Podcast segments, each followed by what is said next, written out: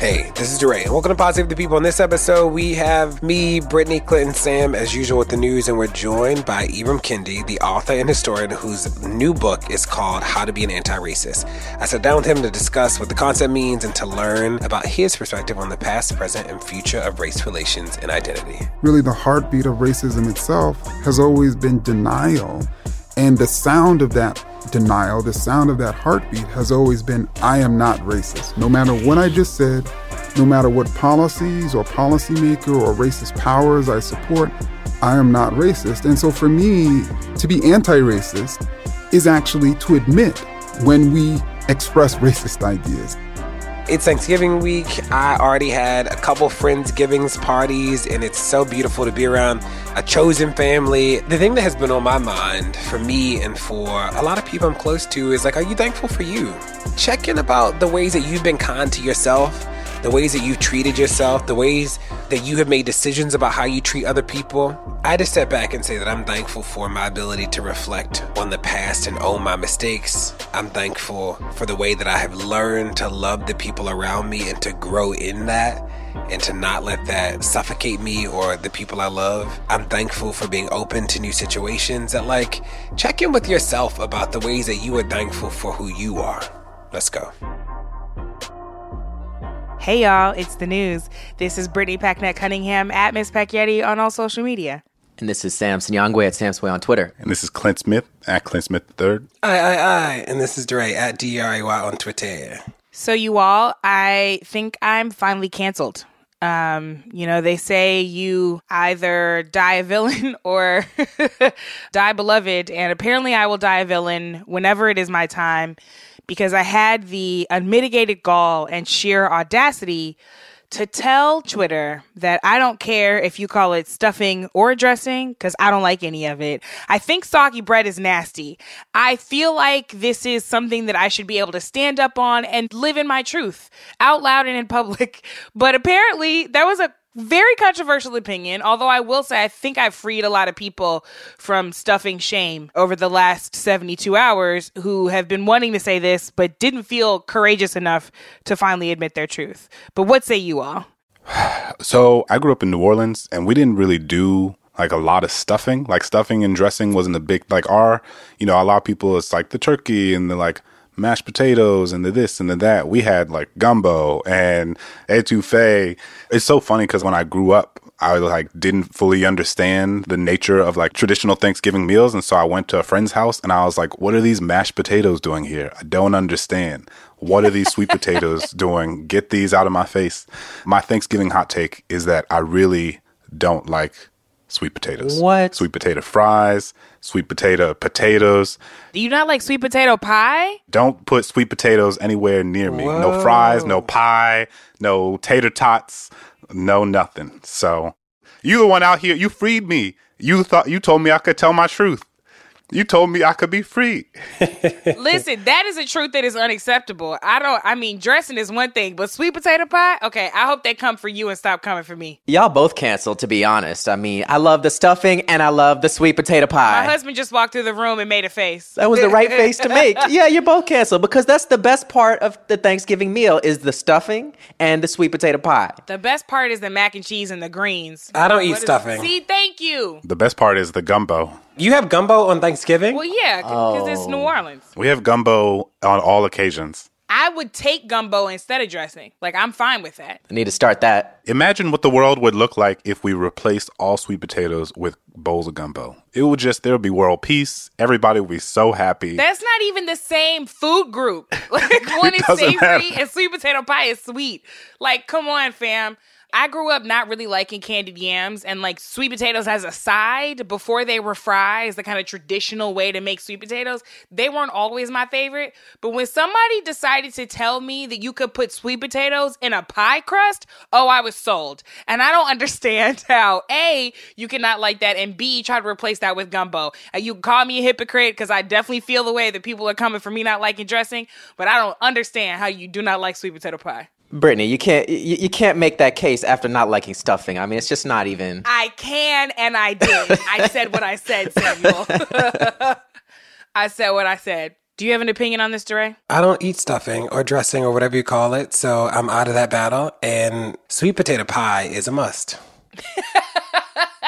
Anyway, no matter what you put on your plate this holiday season, make sure you remember always to do one thing do not tell your children a lie about Thanksgiving.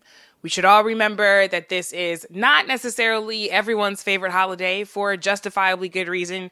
We also understand that this is a time when some people uh, see their family, sup with them, and maybe the only time this year that you see your family. So, however you celebrate, if you celebrate, um, if you gather on this holiday, please do remember the true facts uh, about Thanksgiving. Don't share that myth anymore. Let's continue to be reminded of the existence and dignity of Indigenous people. And now the news. So, my news is about a series of lawsuits that Democrats have filed in four states Georgia, Arizona, Texas, and Florida. And these lawsuits are focused on a topic that I actually didn't know much about. So, apparently, in these states, there's a law that's been on the books for quite some time that requires the candidate that is of the party of the current governor to be listed first on the ballot. And as you can imagine, Republicans control most governorships in this country. So as a result, in those states, the Republican has been listed first over the past several elections. Now, the reason that Democrats are suing over this is because of research that shows that the candidate being listed first, just the act of having your name above the other candidate, regardless of your political party or your policy positions, that that actually is associated with a 5% higher vote share than if your name was ranked second under the other candidate. Um, so, as you can imagine, this has been on the ballot for like quite some time in key states that decide elections, like Florida and Arizona and Georgia and Texas, which are going to be in play, hopefully, this election. And it just boggles my mind that the simple order that you're on the ballot can decide the entire election in a close race and what that means for laws that are on the books that structure the order of who's on the ballot um, and how that impacts the political environment we're in today. Now, the first of these lawsuits was filed in July, and that was the one challenging Florida's ballot order law. Fortunately, just this past week, we've seen the courts strike down that law and order the state to implement a new system for deciding what the order is on the ballot. We still haven't heard what's going to happen in those other states, but this is promising news. Uh, we'll see, of course, what's going to happen now that the state is challenging this and trying to appeal this decision. But again, these are the small things, uh, the order of who's on the ballot that can ultimately decide elections.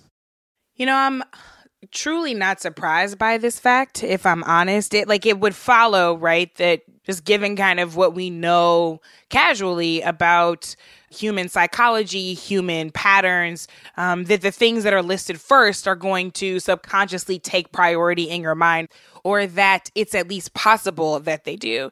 What I found to be most fascinating about this news that I'm really glad you brought is that the state is planning on appealing this decision. So we find out that the change that Democrats wanted to make, um, and that was made by this court, would actually be better and more fair and get us the kinds of more accurate results out of elections that all people deserve. And the state said, no, no, no, we don't want that. And then, of course, there is a complete cyclical nature to this thing because the attorney general of your state is determined by election. And whether or not that election is fair determines whether or not you got a person in that seat who has a vested interest in changing the system or not that elected them. It's really frustrating to see that this is a ruling that will not stand as it is. I'm hopeful that the courts make the right decision on appeal, but it's really, really sad to see Florida be so clear in saying they're going to appeal this decision. Yeah, and I was really struck by something that the Stanford professor and researcher John Krosnick said when he was testifying about this. He said that races are won by tiny margins these days, and I believe that Donald Trump was elected president because of the primacy effect. In states where he won by margins of less than 2%, he was listed first on all of those ballots. He gained a small advantage, and our studies on name order effects in election show that this was big enough cause for him to win. So we've explored over the past three years racism, xenophobia, quote unquote, economic anxiety, the loss of jobs, there are a myriad of reasons why the election went in the way that it did. And this is not something that I had considered. And as Brittany said, intuitively, it makes sense. And from my own experience, knowing that like sometimes when I get to a person who I don't know, you are drawn to tick the box that comes first. And one thing that, uh, based on another study that uh, that Stanford professor, along with some researchers out of University of Chicago, did in 2013, they also found that the name order effect was greater among left-handed people when the candidate's name was arranged horizontally. So you can imagine vertically, if the name is on top, that that has a certain impact. But for left-handed people, if the name is arranged vertically, so left to right, they are more likely to fill in the first name than they are the second name if they are operating with less information about these candidates in some of these sort of down ballot races, which is really fascinating and something I never thought of. So uh, it really goes to show that the small things matter. And it's good that Democrats and, and adjacent organizations recognize that we need to be proactive about a lot of these things because as a lot of the governor's races that have happened in the last couple weeks have shown, it's going to be tight. And we need to make sure that folks are doing everything possible to put ourselves in positions to win. One of the things that this put me on was to think a little bit deeper about uh, Florida Florida is a state that has a registration deadline that's 29 days before the election. So people have been pushing for same day voter registration all across the country, not just in Florida. But in Florida, it's 29 days before the election.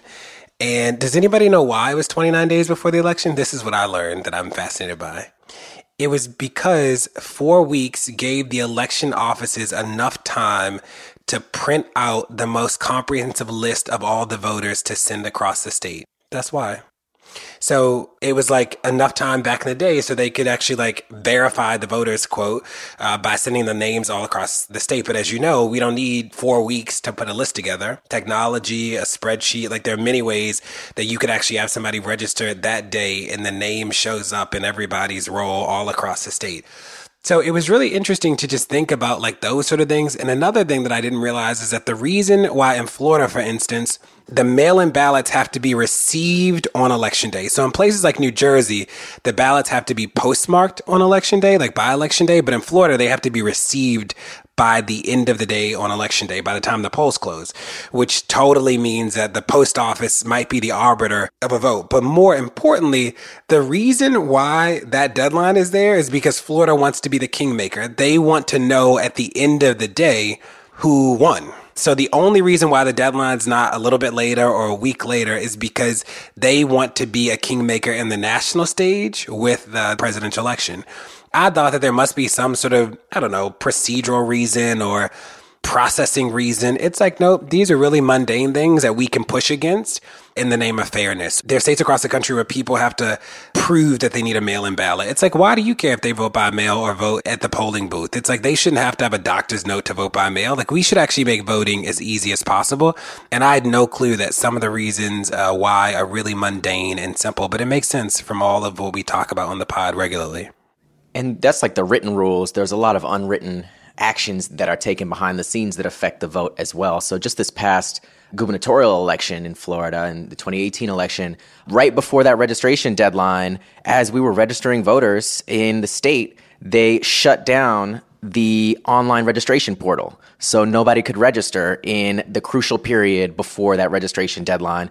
And then I know multiple people just personally who requested mail in ballots and received mail in ballots for the primary, but never received them for the general. And just tweeted about this, I remember right before the election, and multiple people from Florida were responding that this also had happened to them, and they were all black, brown, young people. There's so much to unpack here from ballot order to the registration deadline to the mail in ballots. And each step of the way, we see how these are structured in ways that essentially decide elections because Florida is always a close election, always comes down to 100,000 votes. And all of these things, the effect of them is always going to be greater than that. Don't go anywhere. More Pod Save the People's coming. The decades before the Civil War, slavery's grip on America tightened, but soon a diverse group of abolitionists, both black and white, began to construct a clandestine path to freedom for the enslaved. Hosted by Lindsay Graham, Wondery's podcast, American History Tellers, takes you to the events, times, and people that shaped America and Americans, our values, our struggles, and our dreams. In the latest series, American History Tellers explores the Underground Railroad, a covert network of secret routes and safe houses operated by men and women committed to helping enslaved people escape bondage in the South. Fugitive slaves and anyone helping them face terrible violence and even death if caught. But for those brave enough to risk the journey, the Underground Railroad offered a path to the northern states and Canada where their freedom was assured. Follow American History Tellers on the Wondery app or wherever you get your podcasts. You can binge this season's American History Tellers, The Underground Railroad, early and ad-free right now on Wondery Plus. This show is sponsored by BetterHelp. Now, what's the first thing that you'd do if you had a ton of extra time in a day? Maybe I'd take a nap, go for a run, talk to some friends. Now, a lot of us spend our lives wishing we had more time. But the question is time for what? If time was unlimited, how would you use it? Now, the best way to squeeze that special thing into your schedule is to know what's important to you and to make it a priority. Therapy can help you find what matters to you help you process the world around you, help you think through the most important things, how you spend your time, where you spend your energy, especially your emotional energy. If you're thinking of starting therapy, give BetterHelp a try. It's entirely online, designed to be convenient, flexible, and suited to your schedule. Just fill out a brief questionnaire to get matched with a licensed therapist and switch therapists anytime for no additional charge. Learn to make time for what makes you happy with BetterHelp. Visit betterhelp.com slash people today to get 10% off your first month. That's betterhelp, H-E-L-P dot com slash people. It's 2024. We're facing another presidential election with huge stakes. You want to help. You don't know where your money will actually make a difference or how to figure that out. And sure, you love to take an edible and not think about it, but you can't because you do care. Let Vote Save America make it easy for you with their new anxiety relief program. Here's how it works. You set up a monthly recurring donation at the level that feels right for you, and Vote Save America will send 100% of it to the grassroots organizations and down ballot races that need it most. Then, at the end of the month, they'll tell you where your dollars went. That's it. You set it and forget it. Vote Save America has already raised $52,000 in monthly recurring donations. Love it. That's great. From over 1,000 amazing sustaining donors who've signed up and trusted Vote Save America to make their dollar go further. But we still have a long way to go and Vote Save America needs your help to get there. Sign up at votesaveamerica.com and enjoy your edible. Legal disclaimer paid for by Vote Save America, votesaveamerica.com, not authorized by any candidate or candidates committee. Beyonce, Ketanji Brown Jackson, the lady who spent 500 days in a cave. Women are all around us. And this Women's History Month, the Crooked Store is celebrating with a pop up shop featuring favorites from women of color founded companies. For a limited time, the She Commerce pop up shop has everything from delicious goodies to kids' books to candles, all from small companies that we love. It is a great way to support women of color while treating a woman in your own life. Maybe that's yourself to a sweet distraction from the endless horrors that we face every single day. Happy Women's History Month to all. Check out what's in stock at crooked.com slash store for this month only. Did you know that women make up 56% of law students? That's grounds for bragging rights at the dinner table for your conservative uncle who still thinks women belong in the kitchen. It's clear that the future of the legal field is female. So why are so many legal podcasts and reviews authored by men? Hi, I'm Leah Littman. I'm Kate Shaw. And with Melissa Murray, we are the hosts of Strict Scrutiny. Each week, we break down the latest headlines and biggest legal questions facing our country through the lens of diverse voices to give you expert views you won't hear anywhere else. Strict Scrutiny is your guide to the Supreme Court. New episodes drop every Monday, plus bonuses whenever the Supreme Court takes away another one of our rights. Make sure to subscribe to Strict Scrutiny wherever you get your podcasts.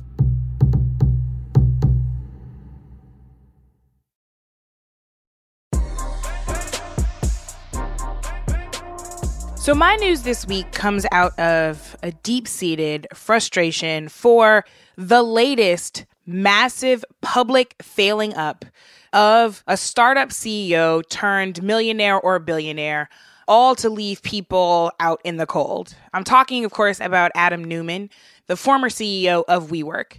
The story around WeWork is that essentially Adam and his wife believed that it was going to revolutionize the way that everyone works. And when you think about this current generation that is in the workforce, it makes some sense. But venture capitalist funders treated this idea like it was perhaps the second coming of Christ and pumped so much money into it and allowed it to grow so fast that nobody was really checking in to see if this place was being managed very well, if the money was being managed well, if the leadership actually had the skill and capacity to grow at this rate, and if the staff was receiving the kind of support that they needed. Lo and behold, none of those things were true. And not only did WeWork have a complete failure in their uh, IPO offering, in their public offering. They were losing money by the droves. Adam Neumann resigned in September. There was a cash injection by a foreign investor. And today we found out that 2,400 employees of WeWork were just laid off. Now, these folks will get severance and hopefully some packages to help them transition. At least that's what's being said. But what we know is that what they will receive in severance and transition packages hail in comparison to the 1.7 billion golden parachute that Adam Neumann got for failing this company. When he left, he got $1.7 billion in various ways to pay back loans and to continue on with his life. Someone did the math and figured out that Adam Neumann made more than $700,000 for each person who got fired from WeWork.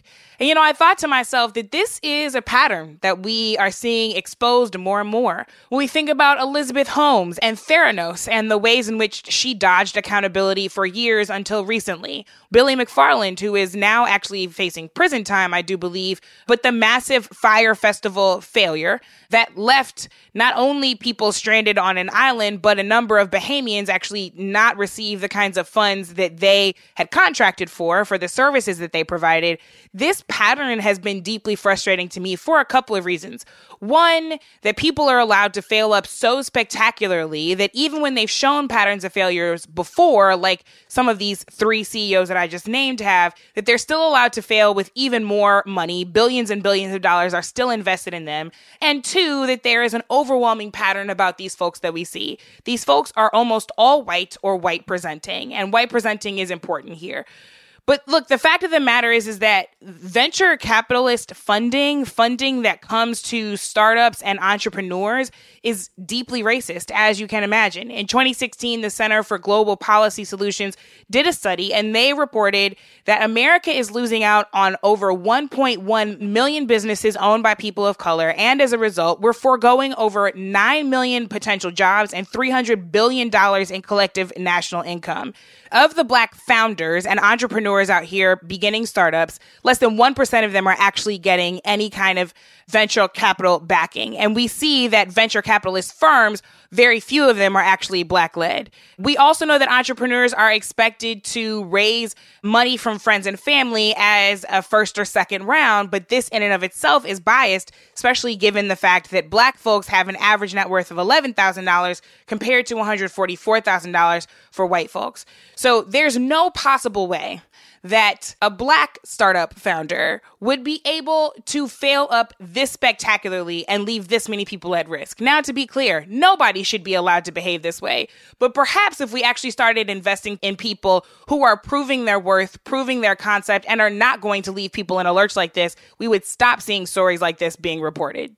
And along those lines, I mean, thinking about how spectacularly these folks failed up, I mean, we know about them, right? They are infamous, but also in many ways revered in the culture, right? There are documentaries about them, multiple documentaries about Fyre Fest. They have teams of people trying to shape a narrative around essentially being a really good scammer and that being sort of a, a great thing when you're white, but when you're black, you go to prison it is wild to see how people are leveraging their existing wealth and advantages and privileges to engage in these cons, right? And I think, you know, when we're talking about that, we have to also talk about who's currently in the White House because that is also a con of many billions of dollars. There just isn't an example that we can point to of black people even having access to this kind of money, let alone being able to engage in these kinds of practices I think about all the hoops that you have to jump through as an organizer, as somebody doing real work with a real track record of results to point to. And yet at the same time, it's sort of like pennies on the dollar. There's not access to this kind of resource. It's the same resources that are being given to, you know, white venture capitalists with no record of success, with nothing but a pitch and absolutely no reason at all to believe that what they're saying is going to actually happen. WeWork had to pay its own CEO, Adam Neumann, almost $6 million for use of the copyright of the word we. So Adam Neumann purchased and trademarked and owned through a private company the word we and then sold it to WeWork for $6 million. So he trademarked it and sold it to his own company, and his own company had to pay him for the trademark. I mean, it's just like this dude is just a next level scammer, and that's not an admirable thing. There are people with families, people with children, people who have to pay their rent, people who have to pay their mortgage, people who have to pay their student loans. 2,400 of them who just got laid off, who don't get the severance packages that they deserve because of this person. And I think that, you know, trademarking the word we and selling it to your own company so that you get paid is kind of a microcosm of the situation at hand that was created by this character. And I'm sad for those employees. I'm reminded that a report came out last year that said only 34 black women founders have raised over $1 million in venture funding since 2009.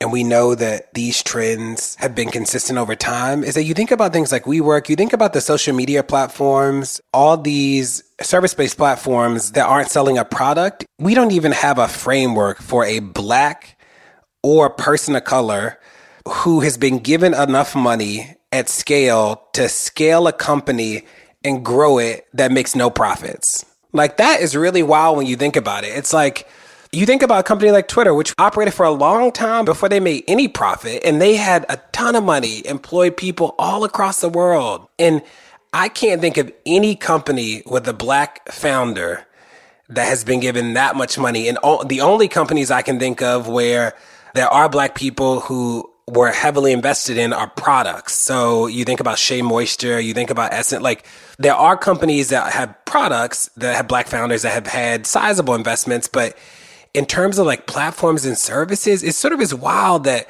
there's a history of white people getting a ton of money on these ideas that they are able to just bankroll with literally no profits. I didn't even know it wasn't until I was an adult that I knew you could have a company with no profits. I thought like I didn't even know that was like a thing that you could build a company that had offices all across the world and literally there had never ever been a profit. And that is heavily about race. So when we look at the data, one of the reasons that explains the lack of funding for black founders is that there are not a lot of black VCs. Uh, there are more now than there used to be, but people aren't investing in funds that are managed by black people. And that means that uh, often, like the recruiting and the identifying of talent is not happening in ways that make sense. But there are some great VCs out there. I think about Paul Judge is one. I think about what Chris is doing over at the Horowitz Fund with that entirely new fund of black funders uh, and VCs who are investing in, in black led and people of color led enterprises. So I'm hopeful about it. But the sheer scale at which WeWork was allowed to grow, and Brittany, just so you know, it was reported, I think today, the bailout money for WeWork, the company that bailed out WeWork is thinking about taking back some of the money they promised to give Adam Neumann. So hopefully that happens. So, for my news, I want to talk about a big investigation that was done by Newsday. So, working with outside experts, Newsday, who's one of the leading papers in Long Island, they conducted this three year long extensive investigation into racism in the housing market. So, what they did is they sent pairs of undercover testers, uh, a black white pair, Latinx white pair and an Asian white pair in sequences to realtors throughout the area. The testers reported racially disparate treatment in 40% of the interactions with realtors. Black testers experienced disparate treatment uh, 49% of cases, so almost half. Latinx testers in 39%, Asian testers in 19%. Um, some realtors refused to show listings or conduct house tours for minority testers. Others steered them away from predominantly white neighborhoods. They tried to keep white folks away from black and brown neighborhoods by using coded language. One agent said to a white customer, I don't want to use the word steer, but I tried to educate people about these areas. I have to say it without saying it, you know? And this is what the real estate agent said because legally she cannot say those things, but she's also trying to give these folks clues as to whether or not this is a neighborhood she thinks they should live in. And this is her talking to white people who are looking for homes. And so it's a really fascinating thing and it's a, a microcosm of something that's much larger. And, you know, this was one investigation in one part of the country with a specific history of housing discrimination and racism. But there's similar studies that have been done that we've kind of talked about before. For example, one done by the Urban Institute and the Department of Housing uh, that showed nationwide patterns of housing discrimination. After conducting 8,000 tests in representative sample of 28 metropolitan areas, researchers found that compared with whites, black renters, and home buyers were shown substantially fewer units, as were to a lesser extent Asian Americans and Latinx folks. And I bring this up just because, you know, we talk about structural racism and systemic racism, and those are obvious realities and, you know, they are sort of a centerpiece of our discussions. But I don't want people to think that interpersonal racism now does not exist simply because it's more subtle. Some people will say, oh, we moved from interpersonal racism to structural racism. It's like, no, actually, there are a lot of people who engage in racism on an interpersonal level that reify existing systems and structures. And this is just one example. And like housing discrimination is something that is still profoundly widespread. And as we've talked about, affects someone's capacity for intergenerational wealth, impacts the types of schools people have access to. So I just wanted to bring this up because it's important for us to remember amid the structures, amid the systems, that there are also racist people who wouldn't necessarily identify themselves as such. You know, Clint, I'm really glad that you clarified that last point. What we should know from the scholarship is that racism, all kinds of oppression, manifests primarily in three ways individual, the kind of stuff that you just described, Clint, through these real estate agents, institutional, right, which is how your school or your church might emphasize these things, might teach these things, might carry on these mindsets, and systemic, how entire systems work within themselves and intersect with other systems to create um, generations of oppression across various fields, geographic areas, etc. But the thing we have to understand about all three of those manifestations of oppression and racism is that they all depend on one another. So racist individuals learn those mindsets and behaviors from the institutions that they are a part of. They learn from other real estate agents, for example, how to have conversations that are deeply racist, but that don't actually cross the boundary into illegal, for example, right? So the industry of real estate is necessary as an institution to teach individuals how to continue to perpetuate racist mindsets and behaviors. To your point, Clint, that individual racism still costs people money, it costs people opportunity, it costs people access to generational wealth, it costs people access to safety, et cetera, et cetera, et cetera. So there are a number of ways in which racism and oppression continue to manifest themselves. And just because it doesn't look like systemic racism doesn't mean that it doesn't have a hugely detrimental effect. And it doesn't mean that it's not deeply connected to both systemic and institutional racism at the same time. So, one of the aspects of this research that was so fascinating was the methodology and just how rigorous they were in conducting this study. Not only did they have dozens and dozens and dozens of testers who were paired and would go out with body cameras essentially recording all of the interactions that they were having with these real estate agents. Um, but then they had two independent experts on fair housing who reviewed the transcripts, who reviewed where people were sent and then had to independently both reach the same conclusion that there was a fair housing violation in order for that to be considered a violation in the study. And, you know, in the end, you look at this process, you look at the comments that were made, particularly, you know, it was fascinating to see the comments that were made to the white home buyers and how, you know, real estate agents sort of felt at liberty to just say, like, you don't want to go to that neighborhood or using slurs, talking about a neighborhood having crack they didn't even know this person and they just felt completely comfortable saying that and that that was going to make the difference in where somebody chooses to live, which, you know, we know that actually for many people that does make a difference, right? The other thing that's interesting is that this is in Long Island, right? This is not in the South, right? This is not in areas that are sort of thought of as the bastions of racism. It's just another reminder that racism is not limited to the South, that racism has been happening and continues to happen in the North, that Long Island continues to be one of the most segregated suburbs in the country, that school districts in Long Island and other places in the North are also incredibly segregated to this day. Personally, this was interesting because, you know, I was born in Long Island, moved down to Florida when I was just one years old, but I remember stories from my dad Uh, at one point, he was in my, my grandma's house in Great Neck, New York, in Long Island, and he accidentally pressed the panic button, which he thought was the disposal in the sink. And a couple minutes later, while he's washing the dishes, uh, he notices that the police are outside pointing a gun at him. And they pointed a gun at him because they thought that he couldn't possibly live in Long Island, that he couldn't possibly live in that neighborhood, that he didn't belong there. And the segregation that is being perpetuated by these practices, by this housing discrimination, maintains uh, a segregated environment that then contributes also to the racism that we see in policing, to perceptions about who belongs and doesn't belong in particular areas, and all of these other forms of violence and discrimination that we talk about on this pod and, and that continue to manifest in our society. There's a new report that just came out from the National Fair Housing Alliance that began collecting data related to HUD uh, 24 years ago. And what they find is that this is a record year for discriminatory housing complaints, uh, over 31,000 filed in just 2018. But what they also found that was really interesting is that the enforcement from HUD is essentially plummeting. So they find that last year, about 75% of housing complaints were actually pursued by private, nonprofit organizations. Only 25% were cases that were a result of combined government actions by state, local, and federal agencies.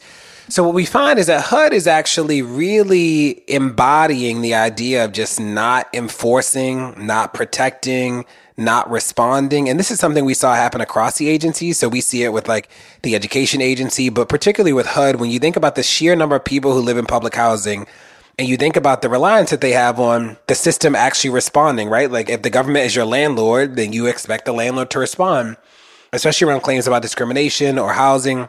Uh, and HUD has actually abdicated that role. This also made me think of just the sheer amount of people who are trying to access government services. So in the city of Baltimore, right now, the waiting list for public housing closed at 14,000 people. There are only 600,000 people in the city of Baltimore, and there are 14,000 people on the waiting list for public housing. So when you think about the waiting list across the country for housing, what that looks like combined with the discrimination that people face in all housing processes, it actually is pretty dramatic. So, my news is about refugee resettlement. So, let me just start and say that in October of 2019, it was the first time since the 80s when the data first started being collected that no refugee was resettled in the United States. Yes, you heard that. No refugee was resettled in the United States in October of 2019 because of the Trump administration. Uh, we started collecting this data around 1980. Then the government resettled about 200,000 people to the country.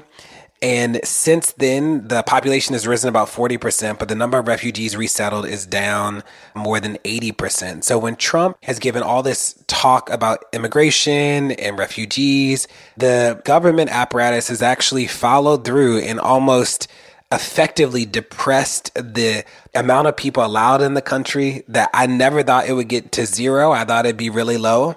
But what they did is that the government actually issued an admission ceiling of 18,000 for fiscal year 2020. The lowest in almost 30 years, and that is well below the number of people displaced already in the pipeline to be resettled in the United States. And to give you some context, the ceiling for 2018 was 45,000, and the ceiling for 2019 is 30,000. And the next ceiling is 18,000. I just wanted to bring this here because the UN is estimating that there are about 26 million refugees worldwide. Uh, many of them are people who are fleeing persecution. Many of them are women and children. And again, like you just look at what this looks like, and zero is just such a wild number. The next president has to undo this damage. I was recently in Senegal. I studied abroad in Senegal 10 years ago, and I was in Senegal doing some work for my book out there, exploring different historical sites tied to the legacy of the transatlantic slave trade. And one of the things that kept coming up in conversations with folks that I was talking to uh, was how much climate change was impacting their country and how much climate change was impacting their lives. And it's one of those things that when we think about refugees, we, as we've talked about before, like we cannot understand the magnitude of the global refugee crisis without understanding how climate change is going to continue to exacerbate that crisis in ways that are difficult for us to even imagine. And I'm thinking about Senegal because I was there and it's Senegal is this small country just north of the equator and it contributes almost nothing to global carbon emissions. So, for example, Senegal emitted six tenths of one metric ton of carbon dioxide per capita in 2014, which put it around 150 out of 195 countries. In that same year, the US emitted nearly 17 tons per capita, which is almost 30 times as much. And yet, Senegal, along with many other West African countries and many countries in the global south, stand to suffer from the worst effects of climate change. Uh, farming communities are already experiencing severe drought. Average temperatures are expected to increase 1 to 3 degrees Celsius by 2060, which could basically cripple rain fed agriculture. The nation's coastal lines are reeling from harsher storm surges, and coastlines are, are basically disappearing, and people's homes are now being flooded that used to be on the water, but now they are underwater. And so these are folks who oftentimes end up trying to take boats to Europe or end up in the major cities, and that creates its own set of issues. But I bring this up because the United States is directly or indirectly responsible and inextricably linked to many of the reasons that people will increasingly be fleeing their homes over the course of the next several years, the next several decades.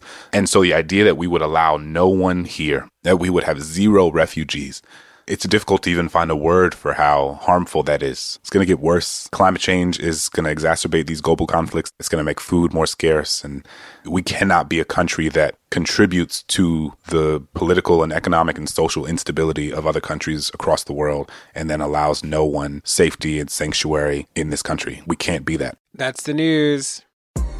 And now my conversation with historian and author Ibram Kendi. Ibram, thanks so much for joining us today on Pod Save the People. Oh, of course. Great to be on the show. The last time we spoke was in Edinburgh, and it was right before your book came out in the United States. What has been surprising about the tour? I think about so many people who are experiencing the idea of anti-racism for the first time and you've had uh, so many people come out on the tour the book has done incredibly well it's been on the list stayed on the list uh, how's that been i had expectations for the book and, and of course for people to really be moved by it. But until I started seeing it, I guess I didn't really believe it. I mean, because obviously the, you know, the concept in the book really challenges people's belief that they're not racist. But then it also, as you know, it challenges some of the more canonical notions within among those who, who study or even think about racism. And so I didn't really know what to expect. But certainly I think people are seriously engaging it. They may not be agreeing with everything, but but they're seriously engaging it or and you have some people who are sort of agreeing and being moved by and and that's really all we can ever ask for is for people to seriously engage our work. People say, why anti racist? How is that different from the work of uh, not being racist or not being prejudiced. How do you explain that to them? Well, I came to that largely through through studying the history of racist ideas and, and finding that people who were producing these racist ideas were commonly considering these ideas to be not racist. And people themselves were commonly considering themselves to be not racist. And so over the course of history, racists have self identified as not racist. And so for me, um, I was trying to figure out, okay, why is that the case? Why do people so consistently self-identify as not racist? And and it was largely because really the heartbeat of racism itself has always been denial. And the sound of that denial, the sound of that heartbeat has always been, I am not racist. No matter what I just said, no matter what policies or policymaker or racist powers I support, I am not racist. And so for me, to be anti racist is actually to admit when we express racist ideas. It's, it's actually to admit those times in our life when we supported racist policies or, or supported racist power or reinforced it. it. It's actually to admit. And, and, and so that's to me one of the fundamental differences the denial of not racist and the admission of, of being anti racist is everything either racist or anti racist, or is there like a middle ground? Is there like a neutral space? So I've yet to find a, a middle ground. so I think when it comes to ideas, you have notions of racial hierarchy and you have notions of racial equality. And there's really no in between hierarchy and equality. It's either the case that the racial groups are are equals, they're on the same level despite any differences, or it's the case that certain racial groups are, are better or worse than others. There's really no in between that. When it comes to policies, there's either policies that are leading to racial inequity and injustice, and there's policies leading to racial equity and, and justice. There's really no in between equity and inequity. There's no in between justice and injustice. And then certainly when it comes to people, we're either expressing or supporting those racist or anti racist ideas and policies. Now, you have people who believe both racist and anti racist ideas. When it comes to policing, they're, they're racist, but then when it comes to healthcare, they're, they can be anti racist. But in each moment, typically people are being one or the other. And I think one of the major, if not the primary contribution of, of this book in particular, is it's really anchored on on definitions, on very clear and consistent definitions of of a racist idea, of a racist policy, of a racist, of queer racism, of gender racism, of many different forms of, of racism. And I think the terms and the definitions and the clarity, I think allows people, and when I say people, I'm talking about everyday people, not people who are literally involved in, in grassroots organizations or regularly, you know, attending lectures on racism. But but what I'm hoping is is it gives everyday people the ability to really understand their racialized world, the the way to understand if they're reinforcing racism and, and white supremacy or not. Because I think the good thing about the last 50 years, particularly when it comes to racial scholarship, is the work has gotten very, very sort of complex. And we've been able to really lay out the complexities of racism and white supremacy. But in many ways, we haven't simultaneously been able to create language that we can communicate those complexities, that we can clarify them for everyday people. And so that's what I'm hoping that this book does. And it, it gives people a very clear and consistent sort of not only term to be anti racist, but but a series of sort of steps of, of, of what that truly means. And for those of you who have not yet read the book, you should get the book. But every chapter begins, like Ibram said, with uh, a set of definitions or a definition to anchor the rest of the chapter. You talked about queer racism a minute ago, and there's a whole section about it in the book. Why was this important to include in the book? Because there are a lot of people who would say that, like, race is one thing and identity, sort of sexuality, is another thing. And that one of the reasons why the civil rights fight has been so complicated is that people have confused the two, or that people sort of subjugate race for identity or vice versa. Why did you include a chapter on queer racism in the book? Well, I think because first and foremost, the way in which race sort of racialization operates in our society is that queer people have always really been been racialized. In other words, there was a such thing and historically been a such thing as black queer people. And racist ideas have historically imagined that they were inferior to white queer people and, and even, of course, to black and white heterosexuals. But then also, you know, there's disparities between black and white queer people, between black queer people and black heterosexuals. And like with any other sort of disparities, the question is why do those disparities exist? You know, why is it that the children of, of black queer people are more likely to be impoverished than the children of white queer people and the children of black heterosexuals. Why is that? And and there's only really two explanations. Either there's something wrong with those parents and those children that they're not working hard or saving enough money for their children, or it's the case that they're being targeted by what I in the book I, I, classify as queer racism, this intersection of racist and, and homophobic policies. And so if that is the case, that means they're being targeted by racist policies. And so, for those who are serious about ending racism, you're not just, we can't just be serious about ending racism that's affecting black people in general. We have to be serious about ending racist policies wherever they show up. Why is it important to think about the relationship between racist ideas and racist policy? Why does that matter? I think about your first book, mapping those racist ideas. What's the what there? Why does that matter? So, Americans commonly, and this isn't just white Americans, but even people of color, are taught to look out at racial inequities like the inequities we just described between black and, and white queer people, and see normality, and to see that the reason for those inequities are because there's something wrong with the people on the lower end of the inequity. And so when we have those racist ideas, and when we think that the cause of those inequities are bad people, you know what it is that we don't see? We don't see the actual true cause of those inequities, which is racist policies.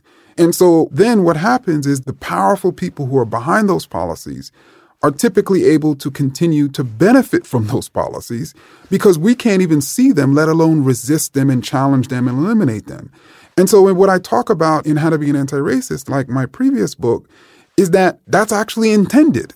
in other words, people who are instituting racist policies and are benefiting from those policies actually are trying to convince us that the cause of racial inequities in our society is not those bad policies, but it's bad people. In other words, black people are 40% of the incarcerated population, not because of the racist policies within our legal system, but because of the fact that black people are more likely to be violent and criminal like and dangerous. And not that we have a racist criminal justice system, it's that black people are the problem. And so then you don't resist if anything, you resist the activists who are resisting the criminal justice system. And and so that's the relationship. Like the policies are actually behind our nation's racial inequities, but we can't see that because so many Americans have consumed or internalized racist ideas. How do you see people start to work through these things? So there are people who will go to your talks or they will read the book and they will say, I get it. Like, I get the concept. Uh, I'm sure that people every stop ask you like where to begin. What do you say to those people? So I think what I tried to do in How to Be an Anti-Racist is in many ways take an inventory of my own ideas, particularly my ideas about black people and my ideas about the black poor, my ideas about black women, my ideas about black queer people, and admit that I had these ideas and thereby they were preventing me from seeing the the policies that were actually ensnaring these black people. They were actually preventing me from being a true champion and defender of, of black people. And so I think that the start of it is to really free ourselves and to liberate ourselves, you know, from these shackling ideas that really keep us passive and even in many cases keep us not, of course, part of the struggle against the very racist policies that for many of us are harming us. And so for me, that's what I encourage people would be the first thing that they should do. And the way you do that is you look out at any racial disparity, whether it's the preponderance of black people in the in prisons or whether it's the fact that black people are twice as likely to be unemployed, or whether you're talking about how white people have 10 times more wealth in this country, or that black people disproportionately live in food deserts or near environmental hazards. And you ask yourself, why do these inequities and even injustices exist? And if you have any other rationalization other than racist policies in power, and if you think that part of it is because there's something wrong with these people, then what you're essentially saying is is racist ideas and you have to sort of own that and admit that and begin to recognize how those ideas are wrong. There are a lot of people who would say that people of color can't be racist, that black people can't be racist, that racism is functionally about power, and that because black people structurally don't have power, that the term uh, is not one that can apply to them. What is your take on that? Well, I think when people say that black people can't be racist because black people don't have power. First, they're actually imagining that there is such a third way. In other words, there's racist and anti-racist and a not racist. And apparently all black people fall under that category. And this whole category of being not racist was really created by white supremacists themselves. But then secondly, I think we're saying two different things when we say black people can't be racist because black people don't have power. We're saying both collectively, like black people as a collective can't be racist. But then we're also saying black people individually can't be racist. And really, in the book, I don't really talk about whether black people collectively can be racist. And I'm actually not making a case that black people are or historically have been collectively racist. And I would actually make the case that collectively, black people have resisted racism for 400 years in this country, which to me means that collectively black people have been historically been anti-racist. But to say that every single individual black person can't be racist because every single individual black person has no power, to me, that's a completely different discussion. And so in the book, I talk about how every single individual has the power to resist and collectively, fortunately, enough black people have used that and deployed that power to resist, to resist slavery and, and Jim Crow and, and now mass incarceration. But then you've also had historically and currently black people in policy managing positions in which they had the power to execute and carry out um, policies. And then now, potentially uh, more than ever in the United States, you have black people in policy making positions in which they literally have the power to make policy, whether as a CEO of a corporation or whether as a Supreme Court justice or, or whether as a mayor. And, and the question is, how are they deploying that power? Are they deploying that power to institute policies that are leading to racial equity and justice? Or are some of them deploying that power to reinforce white supremacy because they see that as better for their own professional development. And for me, those black people who are essentially reinforcing white supremacy for their own professional sort of development and advancement are being racist, just as black people who have been so consumed with anti black racist ideas, they're so consumed with internalized notions that there's something wrong with black people that they actually resist anti racist activists. And they certainly aren't part of the struggle. And so to me, we're either challenging racism or being racist. Is there a political candidate right now running for a presidential candidate that you think embodies a set of anti racist ideas in their platform or anti racist policies that we should be paying attention to? And if not, what advice would you give for us to think about when we are thinking about politicians and elected officials and platforms that come out through the lens of anti racism? To be perfectly honest, I am primarily only looking at two candidates. And I'll say that it's hard for me to support a candidate who isn't advocating Medicare for all. And I don't know whether because of my own sort of medical problems or whether it's because my wife is a physician, but there's something about the movement for Medicare for all that's deeply important to me in particular. But at the same time, there are other candidates who there are certain things about them that, that I like. Like I really like Julian Castro, specifically the way in which he's used the debate to really defend and, and, to call the names out, you know, of black people, to talk about voter suppression, to talk about police violence. I've been most excited about him in in the debates.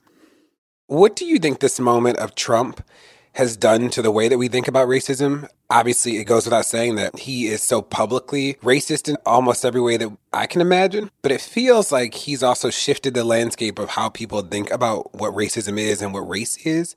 What is your take on what he's done to the landscape?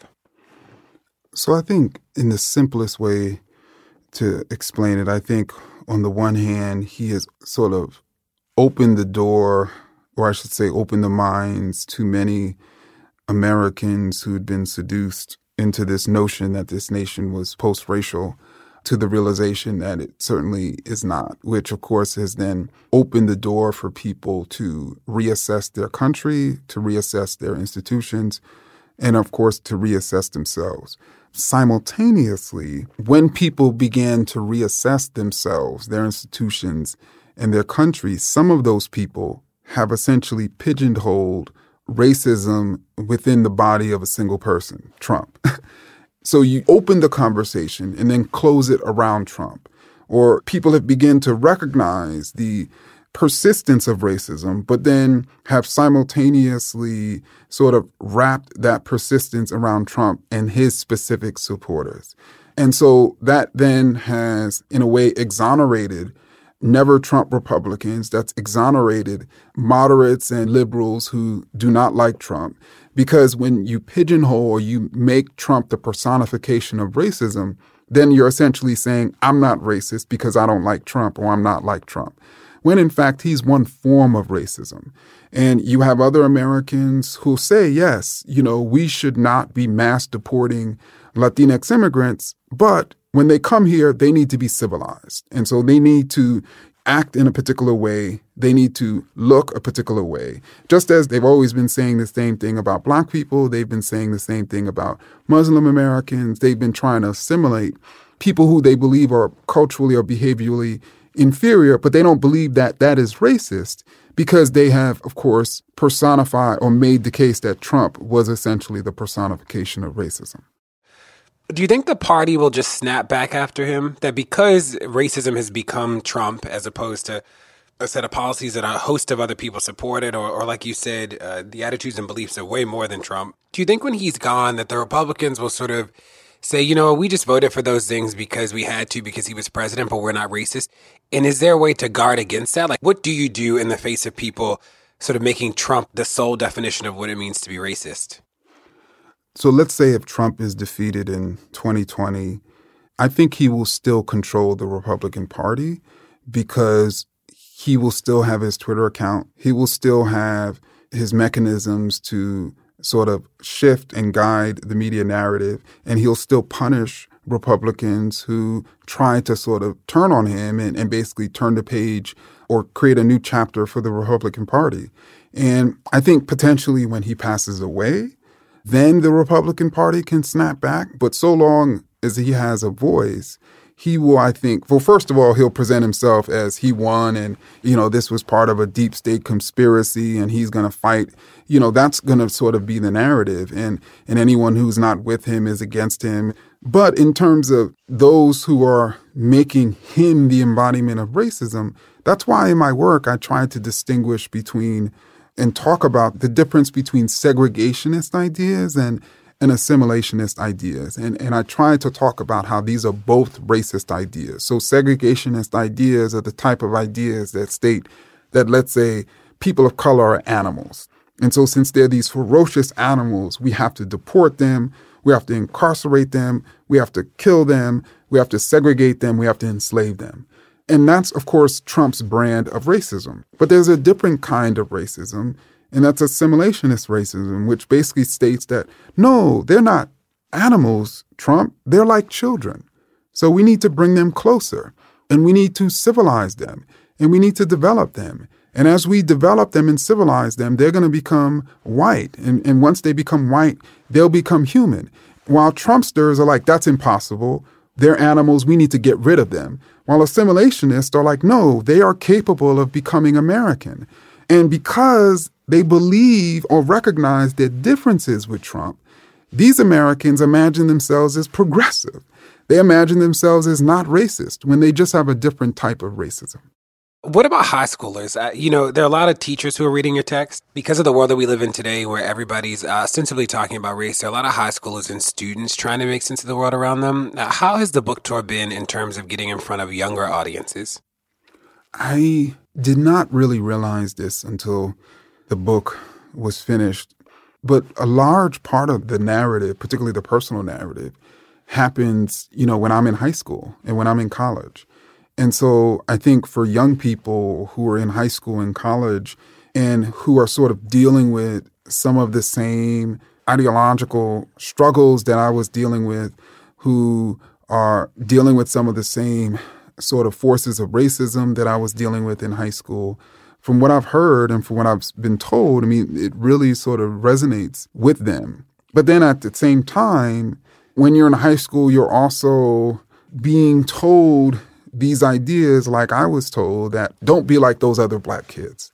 And so, for some, particularly black high school students who are realizing the ways in which that that is denigrating those other kids and, and that you know i think they're really being able to gain a more expansive conception of blackness and being able to recognize the imperfections of blackness that really make us human and thereby equal to to other racial groups. And it's very rewarding for me because I wish that I didn't have to go through this struggle, you know, that I went through the last 20 years in which I've been wrestling with my own identity. I've been wrestling with my own conception of this world.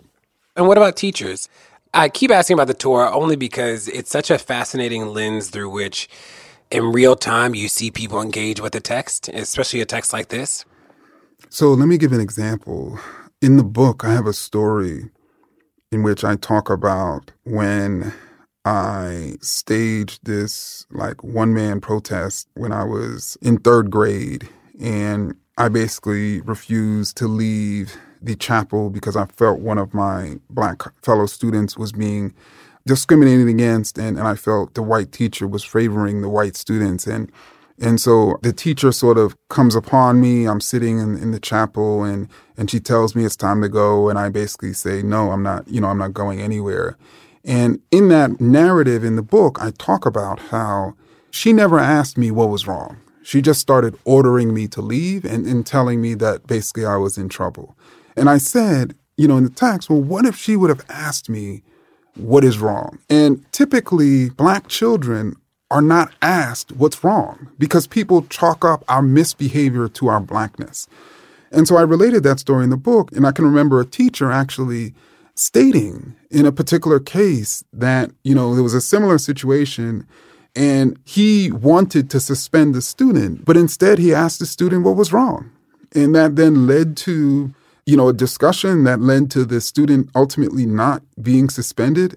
And so this teacher reached out to me explaining how important reading the book was to that specific choice that he made and, and how, in a larger sense, it is so critical for us to individualize every single black student, every single student of color. And it's critical for us to even individualize every single time we perceive them to be misbehaving. In other words, what is really happening? And we should be figuring out what is going on, and we should be treating children like children. And the two questions we ask everybody the first is uh, what's a piece of advice that you've gotten over the years that stuck with you? I think really the distinction between and being very clear about the distinction between destructive and constructive criticism and how it's both going to hurt, but I have to be willing to distinguish the two because if I can distinguish the two and receive constructive criticism well, then it's going to allow me to continue to grow as a person. And I think that's been very critical in my growth. And the second question is um, there are a lot of people in this world right now who who feel like they've done everything. They called, they emailed, they protested, they read your book, they read my book, they listened to the podcast, and the world just hasn't changed in the way they wanted it to. What do you say to those people? Well, we should not necessarily lose hope. We are essentially fighting against extremely powerful sort of forces who will do anything to maintain their power and wealth. But at the same time, I sort of gain hope, I gain aspiration and belief from history, from previous moments in which the seemingly impossible happened. Probably the most impossible event of what I would consider the modern world is the Haitian Revolution. How from 1791, an enslaved group of people with no military training who were basically producing wealth for the French Empire, which had made Haiti the most profitable colony of any European empire in the world. And 13 years later, they declared Haiti independent and free after defeating local slaveholding whites, armies from Spain, France, and England in succession to win their freedom. And so to me, if that can happen, or if in 1860 wealthy white slaveholders in this country could look upon themselves when they're looking at each other as the most powerful and richest group of people in the world, and five years later, because of the activism and, and the bravery of, of African Americans and others, could essentially be stripped of their embodied wealth, then to me, anything is possible. We just have to continue to resist. There we go. Ibram, thanks so much for joining us today on Pod Save the People. If you've not bought the book, How to Be Anti-Racist, you should buy it today. It's definitely at your local bookstore. And uh, Ibram, we'll have you back with the next book. Definitely enjoyed the talk, brother. Well, that's it. Thanks so much for tuning in to Pod Save the People this week. Tell your friends to check it out. Make sure to rate it wherever you get your podcast, whether it's Apple Podcasts or somewhere else. And we'll see you next week.